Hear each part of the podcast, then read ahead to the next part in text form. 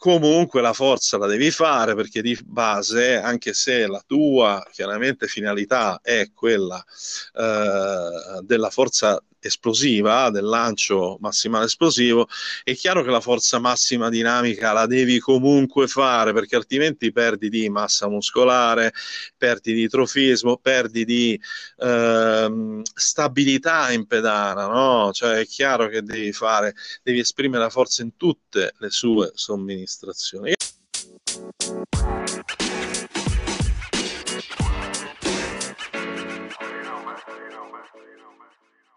Coach, eh, eh, allora, quello che vogliamo oggi affrontare sono, prendendo spunto dalla situazione che stiamo passando adesso, che è quella Sì, della quarantena, che però si può riprodurre anche per persone che, non so, vanno in vacanza e non hanno accesso a dei bilancieri o a degli strumenti pesanti. Se ci certo. sono ed esistono dei metodi alternativi per sviluppare o mantenere la forza e, e quindi poterla sostenere in un periodo che non si ha accesso a questi strumenti.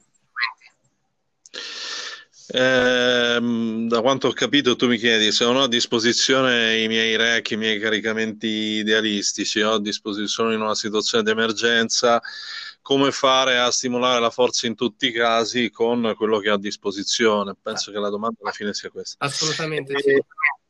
Perfetto. Uh, allora, la risposta è la stessa della tua, cioè assolutamente sì. Eh, bisogna in questo caso fare una piccola regressione eh, in fisiologia. Come io e te ci conosciamo da anni, sai che io sono molto appassionato per prima cosa, ma sicuramente molto attento a quello che sono le basi di fisiologia da applicare allo sport, da applicare al Non movimento. sei stato scelto a caso, coach. Sicuramente non per la mia avvenenza, ecco. Allora, la realtà dei fatti è che, eh, come ti stavo accennando, occorre fare una piccola regressione. In questo caso mi sembra di eh, dover cercare di dare un impatto abbastanza semplice, abbastanza immediato, però eh, cerchiamo con delle metafore di spiegare un attimino che cosa può succedere nell'ambito della stimolazione della Sì, per forza. Forza vuol dire accessibile a tanti. Esatto, forza vuol dire tutto, cioè mh, strong first, la forza viene prima di tutto, perché qualsiasi momento, momento anche in senso fisico, io affronti una resistenza, sto applicando una forza. Di conseguenza, chiaramente io applico forza anche in delle stimolazioni lunghe, protratte nel tempo. Comunque la forza è la base dell'attivazione. Mi viene da dire, eh, semplificando, che se pedalo in bicicletta con il 39-25, applico sul pedale, sulla rivoluzione del movimento, una forza. Se pedalo col 55-11, Ok. faccio un estremo, pa- passo dalla- eh, dallo scalatore al, al cronoman da pista, e se passa a 55-11, rimanendo negli sport di endurance, comunque l'applicazione di forza è immediato capire che sia diversa. A questo punto, se parliamo della forza che interessa il cross training, che interessa lo sport del fitness, il CF, eh, è chiaro che la componente puntuale è legata a quella finestra che va dalla forza veloce alla forza esplosiva, alla forza massima dinamica, eh, dal basso verso l'alto, come chiaramente time under tension, velocità di contrazione. È chiaro che in una situazione come quella della quarantena, oppure quando, non so, i miei ragazzi vanno in vacanza, si trovano la palestrina del, eh, dell'albergo e chiaramente in quelle situazioni non è che ti puoi portare il caricamento da 280 kg dietro con i tuoi rack, la riga e compagnia bella, fai con quello che hai. A questo punto io su questa situazione ho avuto tantissime esperienze come, come preparatore atletico. Il German Volume Training fece il nostro l'ingresso nell'atletica leggera Ok. negli anni, alla fine degli anni 80, inizio anni 90, perché il direttore tecnico della nazionale d'atletica leggera della FIDA, il direttore tecnico della nazionale di Lanci era un tedesco che proveniva dall'esperienza degli anni precedenti in DDR si chiamava Arbeit. Già tradotto uh, Arbeit in tedesco vuol dire lavoro, quindi eh, eh il nome si presentava benissimo.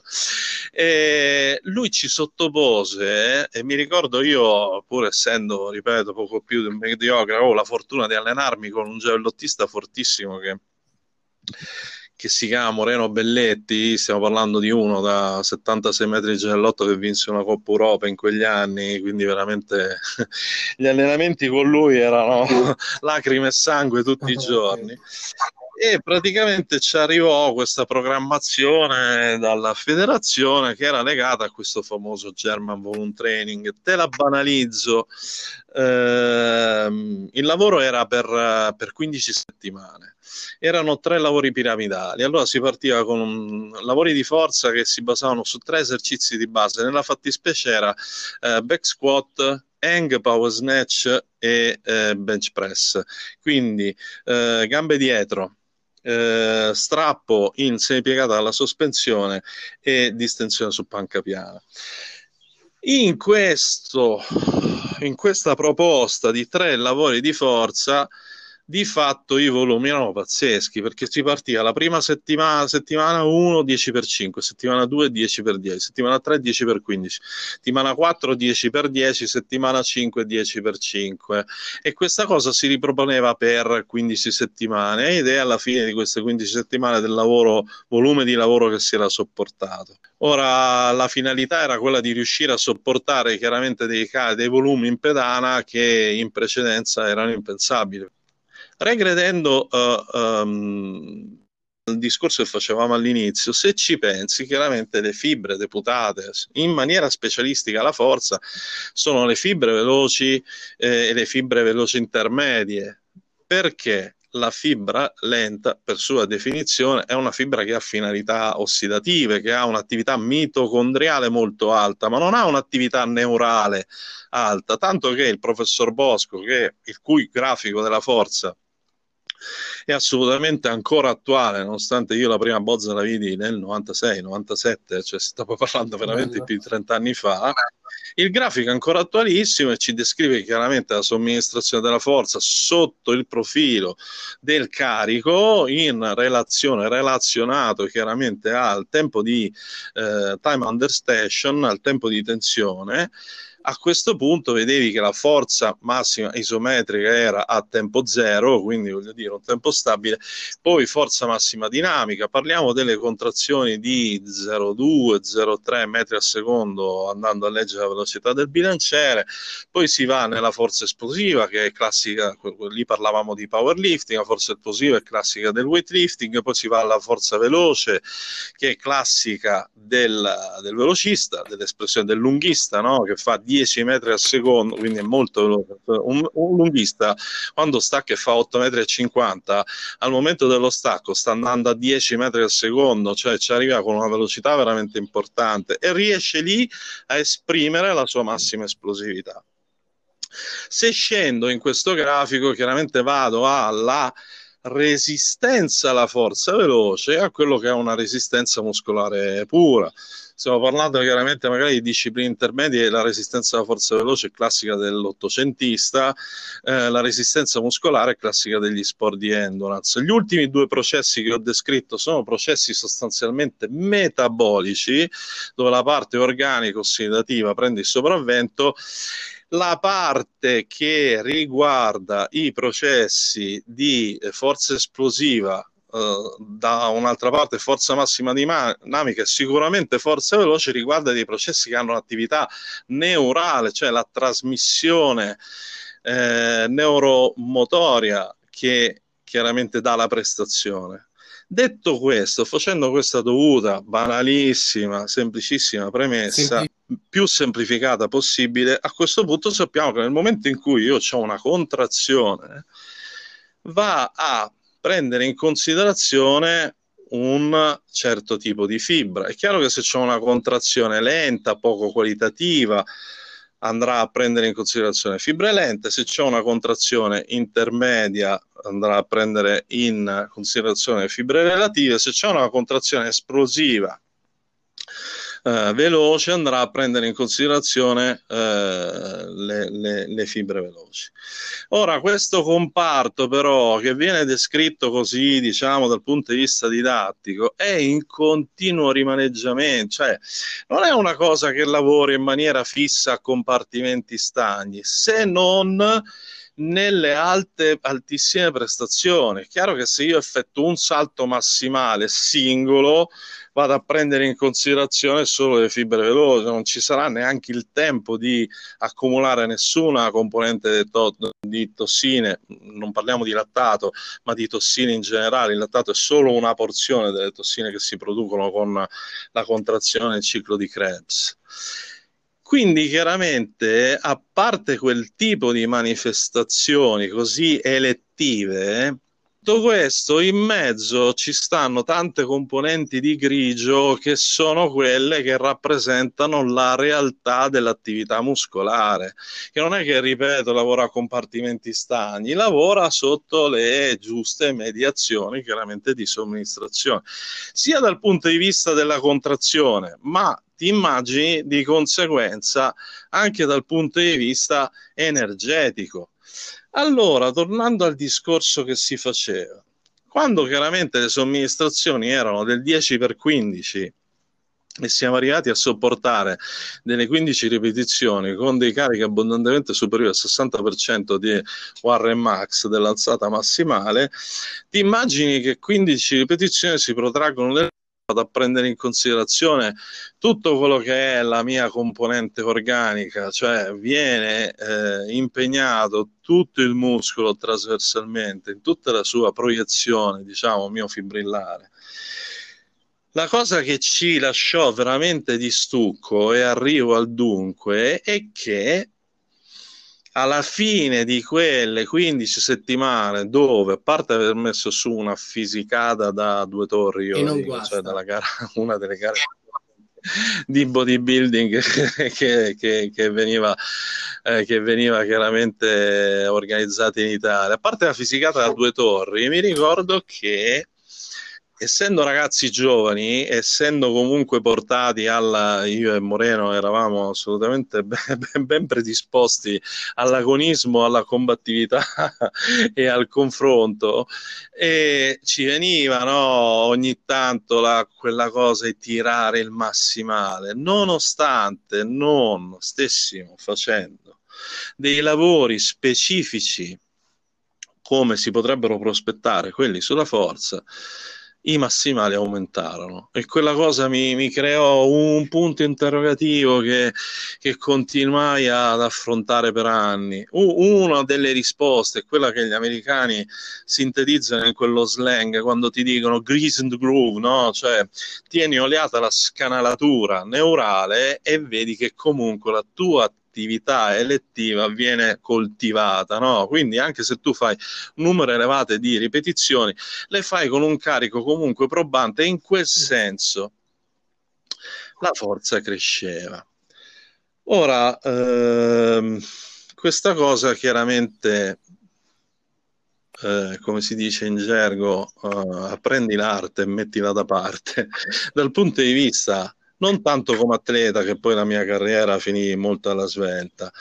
Eh, come preparatore mi è sempre rimasto come una finestrella aperta alla quale attingere in tante situazioni. Voglio sviluppare la forza, non è che per forza devo tirare dei 3x3 più 2x2 più 3x1 insomma anche somministrando dei volumi elevati alla fine ci accorgevamo che nel passare delle settimane cresceva anche la forza massima dinamica.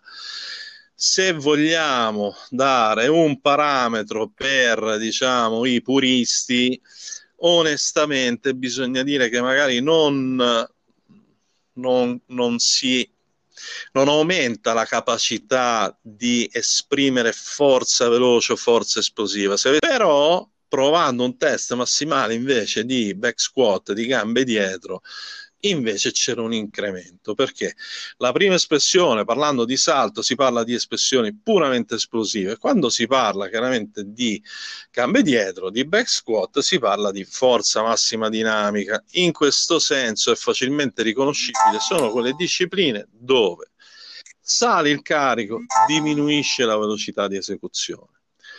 Allora in questo senso che cosa successe? Che chiaramente questa cosa, come ti dicevo, la misi da parte per attingere poi in futuro su tantissime preparazioni che puoi andare a somministrare. Il German Voluntary modificato, credo di bene o male averlo fatto assaggiare a tanti, eh, con la premessa 5 eh, settimane di lacrime e sangue.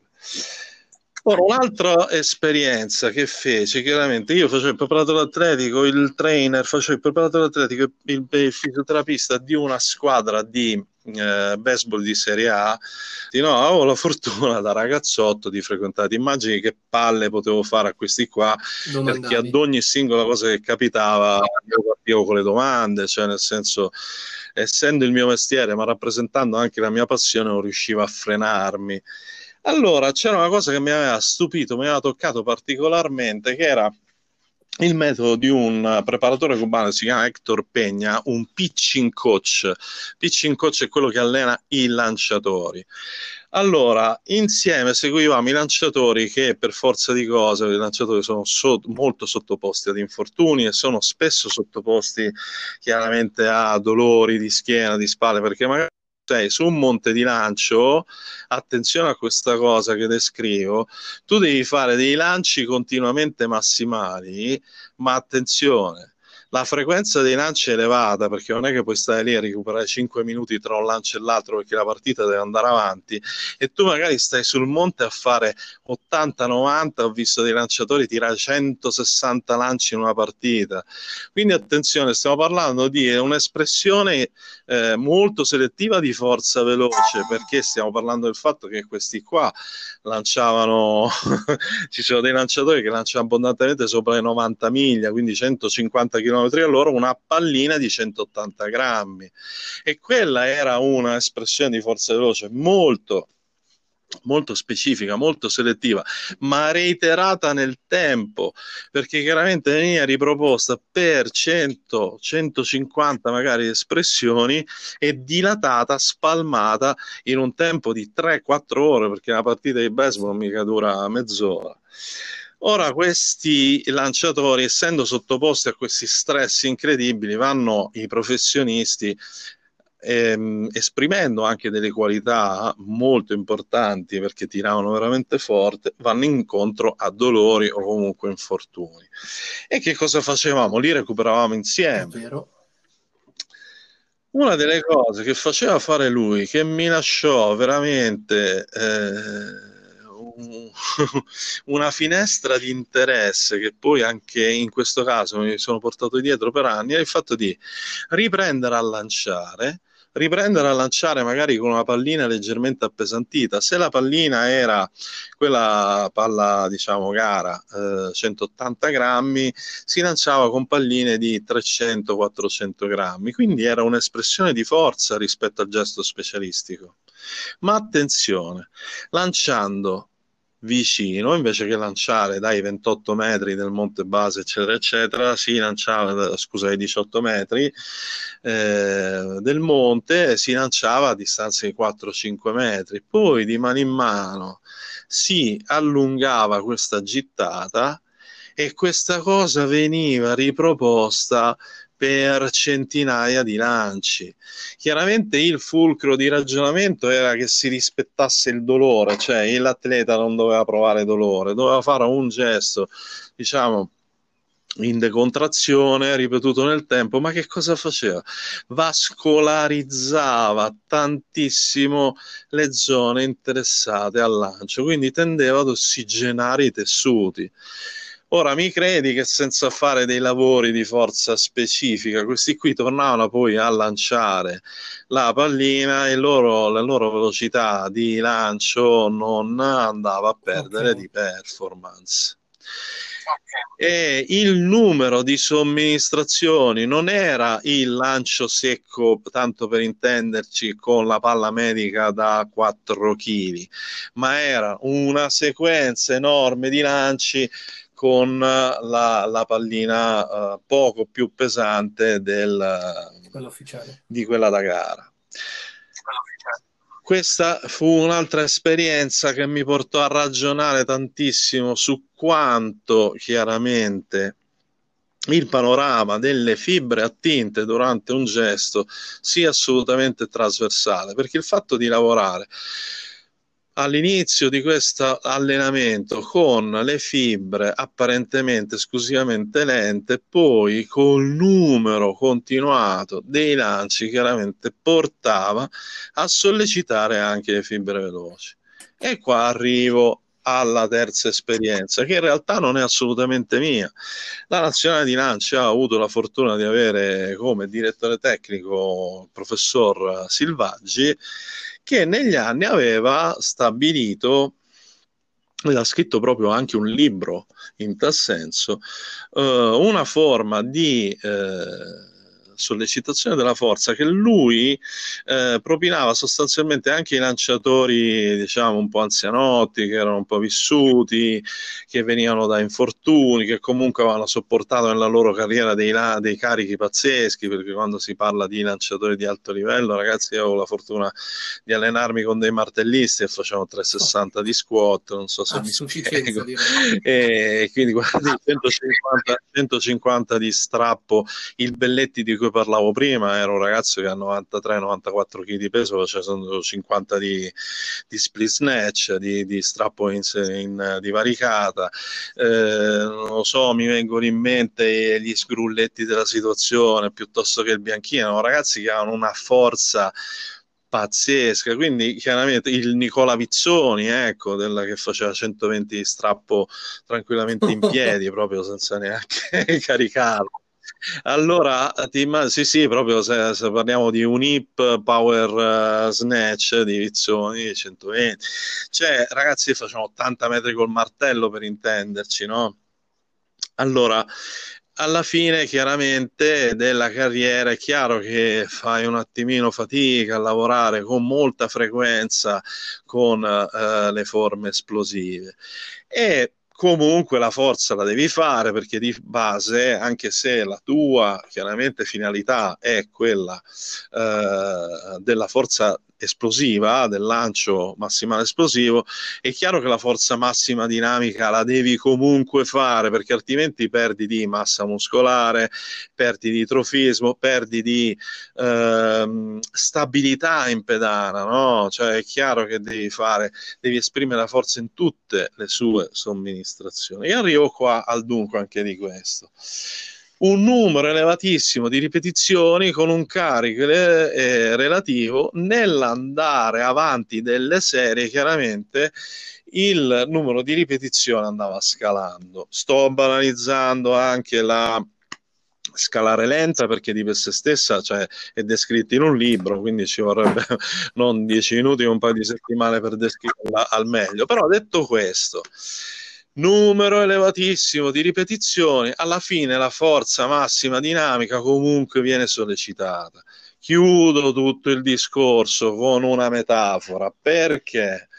Perché io sono, ho a disposizione tre bidoni, uno da 100 litri che è quello chiaramente legato eh, all'utilizzo diciamo delle fibre lente, della, di quella che è l'energia necessaria. Allora stiamo parlando di di un diesel, stiamo parlando di anche un, delle fibre muscolari che sono capaci di metabolizzare anche i grassi, no? quando mettono il sistema organico in attività prolungata, quindi gli puoi buttare dentro quel bidone anche del petrolio grezzo, che bene o male se l'attività non è elevatissima, si fa, riesce a bruciare anche quello. Poi nel bidone, diciamo che riguarda le fibre veloci intermedie, ci facciamo un bidone di 20 litri dove chiaramente io riesco a, a, metterci dentro, mettiamo della buona verde, ok, della verde con benzina verde ad alto contenuto di ottani. E ottengo una bellissima prestazione perché un quattrocentista comunque i 100 li passa in 11 ottengo una bellissima prestazione e comincio comunque ad ossidare queste cifre no? comincio comunque a eh, produrre tossine perché questa benzina è comunque di qualità elevata ma non elevatissima. Finisco con l'azoto liquido che è quello dello shuttle che chiaramente eh, mi serve per quelle espressioni iperqualificate che però l'azoto liquido che costa, non so quanto costa, 1000 euro al litro, è chiaro che è un, è, diciamo, un diamante grezzo a cui vado ad attingere solo se voglio fare dei lavori di estremissima qualità sto banalizzando il tutto, Dani, per cercare di dare una trasmissione chiaramente didattica che possa essere appresa. Oh, che cosa succede? Andiamo a vedere che se io ad una somministrazione di forza prolungata comunque inserisco un carico e adesso banalizzo invece che essere un front squat con 200 kg che mi permetterebbe solo un numero relativo di ripetizioni io avevo il mio massimale quindi a me il, le gambe avanti avrebbero permesso una sola ripetizione 200 il mio massimo no vabbè lo facevo di mestiere sono carichi normali eh, non, non, sono i 300 di altri per intenderci allora il concetto è che quello che magari potrebbe essere ideale per esprimere una serie massimale, lo fai con due kettlebell da 24 kg e 6 a 50% di quel carico. Poi il fatto che il carico sia indipendente nelle mani, che devi incrociare, che lo devi reccare in un certo modo, già ti metti in una condizione propositiva esterocettiva particolare, quindi ti costringe ad un'attenzione maggiore nell'ambito del movimento. E comunque già questo, se ci pensi, è già allenante.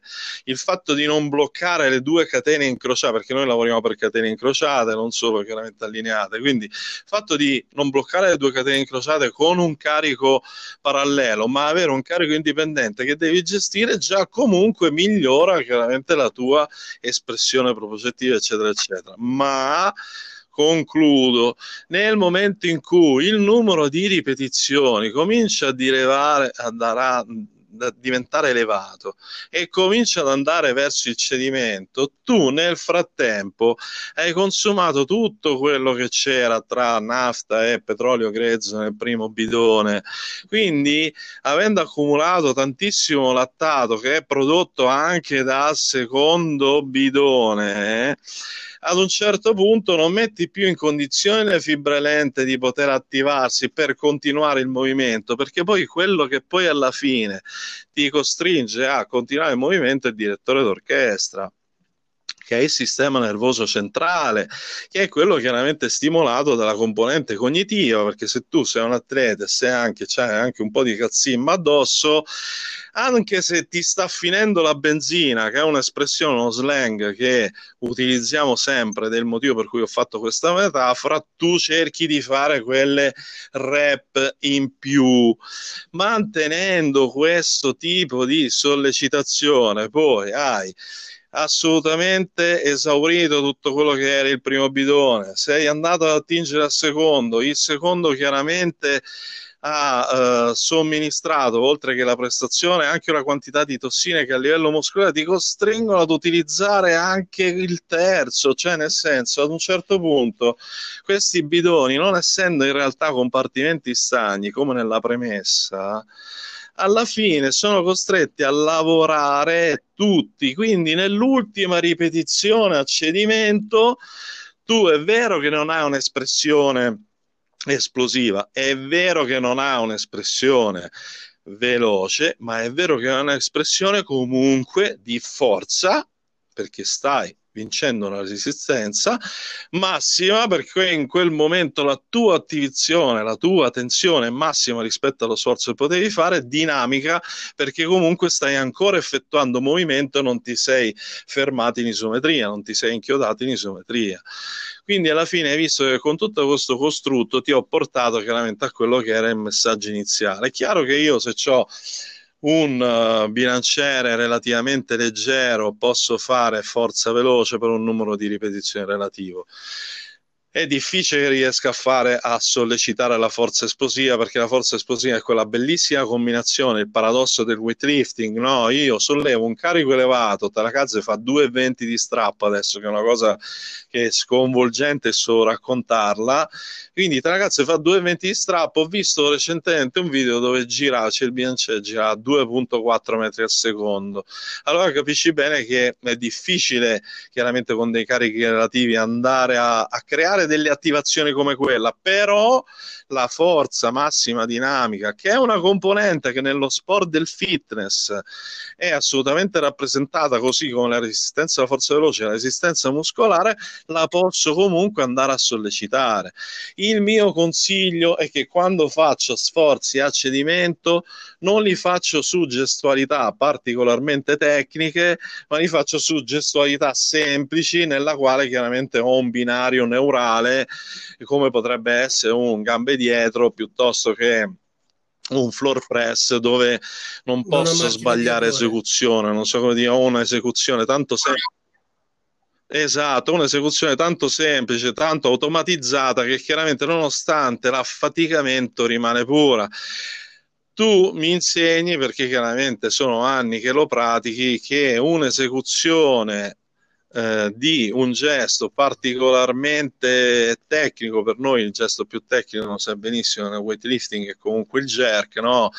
fare un jerk pulito in condizioni di affaticamento diventa un compromesso difficile da sostenere, anche per un atleta di alto livello. Ma perché? E chiudo tutto il cerchio quello, siccome abbiamo detto che le discipline che sono relative alla forza esplosiva, alla forza veloce, sono discipline che hanno un'attivazione neurale molto alta, quando io richiamo una componente propriocettiva, coordinativa, molto qualitativa, devo accettare il fatto che quello che va in uh, cedimento sulle tossine è la componente della guaina del nervo. Cioè, quello che si intossica prima di tutti è la trasmissione che va chiaramente primo, secondo motoneurone fino alla placca neuromotrice ok? Quindi presa di cognizione, decisione del gesto, primo neurone, secondo neurone, motoneurone, motoneuroni, cioè i neuroni del movimento periferico, placca neuromotrice, se il nervo è intossicato, è intriso di tossine, chiaramente che cosa fa? Lavora con dei ritmi alternati, quindi la ritmica è la base della precisione di certi gesti, la precisione del gesto va a farsi benedire. E allora io in questo senso posso comunque, e la risposta alla fine è questa, assolutamente sì, somministrare forza massima dinamica, devo avere l'intelligenza e l'attenzione di non somministrarla con dei gesti particolarmente complicati perché altrimenti... Eh, creo chiaramente difficoltà di esecuzione nel soggetto che quando arriva a cedimento non riesce più a coordinarsi, ma perché? Perché la sua trasmissione neuromotoria del primo, del secondo che va alla placca non ha la ritmica corretta per poter eseguire il, la contrazione, quindi la sequenza intra-extramuscolare delle contrazioni in maniera chiaramente io, elettiva ed efficace. Io resto sorpreso. Eh, eh, cioè, non è che ho sì. scelto a caso di, di porre queste domande a te, coach, per la mole di conoscenze e di informazioni sì. che sono uscite in questi, in questi minuti. E sinceramente non mi fermerei mai. È normale che dobbiamo arrivare a un epilogo, però è bellissimo ascoltarti. Come quella che hai fatto tu adesso, tu mi dici io ho due kettlebell da 16, però comunque vorrei fare forza della massima dinamica, come posso fare? E le bellissimo, soluzioni, come hai visto, epilogo, ci direi. sono. è bellissimo epilogo e che possiamo passare ai saluti. Bene, bene, bene. E ti ringraziamo come sempre per la tua presenza e i consigli e avremo a breve altri Grazie a voi, da affrontare insieme, sicuramente. Ci sentiamo alla prossima. Grazie coach. Benissimo.